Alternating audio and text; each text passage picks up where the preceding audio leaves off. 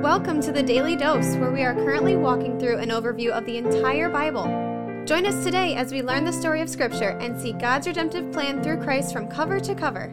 Let's listen to Matt Reisetter, Director of Christian Crusaders and the Cedar Falls Bible Conference. Today we're going to be in John chapter 13, verses 31 through 35. This is right after Jesus washes his disciples' feet and tells John effectively that Judas is the one who is going to betray Jesus. And the way he tells John is by saying, The one I give this morsel of bread to is the one who's going to betray me. As soon as Judas takes the morsel of bread, Satan enters him. Judas gets up and leaves to go do what he is going to do. And we pick it up in verse 31. But before we do that, that, I want to thank the Family Leader for being our 2023 Daily Dose Devotion sponsor. You can learn more about the Family Leader in the announcements at the end of this devotion, and as always, thank you to the Family Leader for their support. Verse 31 When Judas had gone out, Jesus said, Now is the Son of Man glorified, and God is glorified in him. If God is glorified in him, God will also glorify him in himself and glorify him at once. So Jesus being glorified is tied to his death, and John says that Jesus said this after Judas went out. I wonder if it isn't sort of like Jesus saying, Guys, I just told you that somebody in this room is going to betray me. And at a minimum, John knows who it is. But even though this stuff is going to happen in the near future that's going to be very bad, make no mistake, I'm going to be glorified by my Father. He's going to be glorified by me. And this is all according to his plan. Verse 33 Little children, yet a little while I am with you. You will seek me, and just as I said to the Jews, so now I also say to you, Where I am going, you cannot come. I think Jesus is ultimately talking about going back to heaven to be with his Father after he dies and rises again. And he's not saying that they can't come someday, but they can't come now. Another place they can't come with him is through his betrayal and arrest, his beating, his crucifixion. No, this is a burden that Jesus is going to have to bear alone. Nobody can share that burden with him. It's the burden he came to bear that only he can sufficiently bear. His disciples can't go through it with him, and they can't go to heaven right after Jesus' resurrection and ascension either. Parenthetically, I'm familiar with a friend who's coming to the end of their life. This could be said of my friend. Where that person is going, I can't go. It's not my time yet. It is their time. And there's something very sad about that from a human perspective. But from an eternal perspective, for those of us that know Jesus Christ, that trust Him, that have received Him and believed in His name, we're going to the same place. It's just a matter of when. And before long, whether we die tomorrow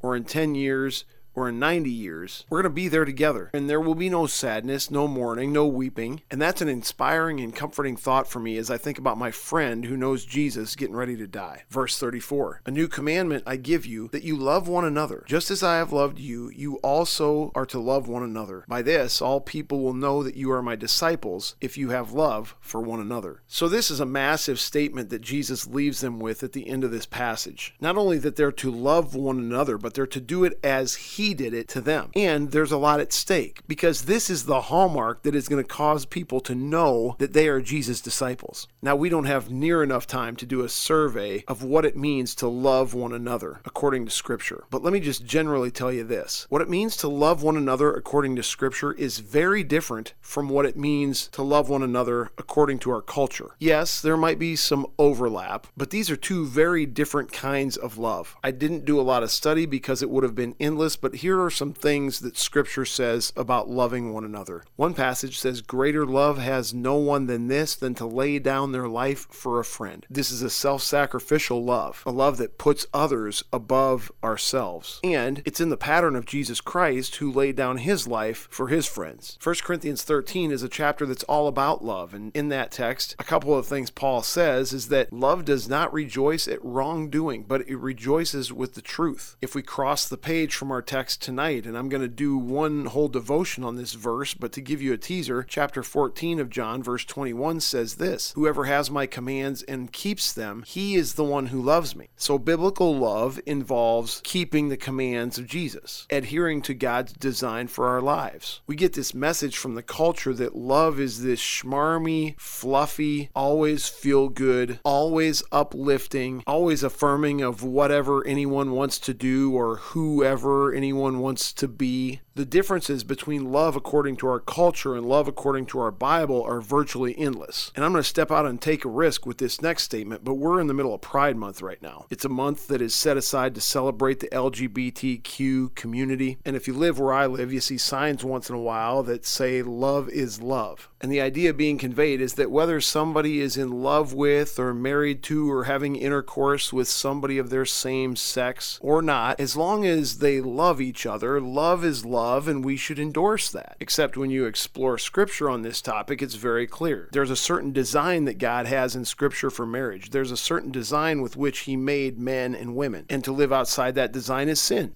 The cultural message behind love is love is one of absolute tolerance, total acceptance of any kind of lifestyle that might possibly exist, as long as these people, quote, love each other. But this definition of cultural love that biblical Christians are bullied into is way out of line with the biblical definition of love. That's not to say that people in the LGBTQ community are a lost cause. That's not to say they can't be forgiven of their sin by putting their faith in Christ the same way I've been forgiven of my sin by putting my faith in Christ. Christ. But I'm using a relevant cultural example to make it clear that anything the world calls love isn't necessarily biblical love, the kind of love that Jesus is calling his disciples to here. And there is a way, friend, for Christians to, on one hand, love in a way that does not rejoice in wrongdoing, love in a way that upholds the truth, and at the same time, love in a way that is genuinely kind and compassionate toward people who are in sin, sin of all kinds. Yes, the world will take notice, and people will know that we are Jesus' disciples when we love one another in some of the ways that come to our mind the quickest when we think about what it means to love one another, like sacrificing ourselves for others, or being patient and compassionate with someone who's hard to love. But I think they'll especially take notice when we, on one hand, hold to our biblical convictions, while on the other hand, still genuinely loving people who disagree with those, or even slander those, or who live out of step with those. That's the kind of love that people who don't know Christ, frankly, can't pull off. And it's the kind of love that we need to put on display more and more, especially in the cases where it's hardest to do so. Come back for more next time. Thanks for tuning in. Have a great day. This is The Daily Dose, a podcast of Christian Crusaders Radio and Internet Ministry. Please subscribe on Apple, Google, or Spotify podcasts, or download the free Christian Crusaders app and share with a friend. Also, prayerfully consider supporting our ministry at ChristianCrusaders.org, where you can find our weekly 30 minute radio broadcast airing on stations around the world since 1936 and where you can listen to our Conversations podcast featuring inspiring interviews with interesting Christians. Special thanks to our 2022 Daily Dose sponsor, The Family Leader. God designed three social institutions the family, the church, and government. At The Family Leader, they are bringing all three together, honoring God and blessing our neighbors. Learn how and join them at thefamilyleader.com. We also want to highlight another special ministry partner, the Cedar Falls Bible Conference. Check out conference videos and schedule of events online at cedarfallsbibleconference.com and mark your calendars for Saturday, July 29th through Saturday, August 5th, 2023 for the 102nd annual Cedar Falls Bible Conference. Thank you for listening and may God richly bless you.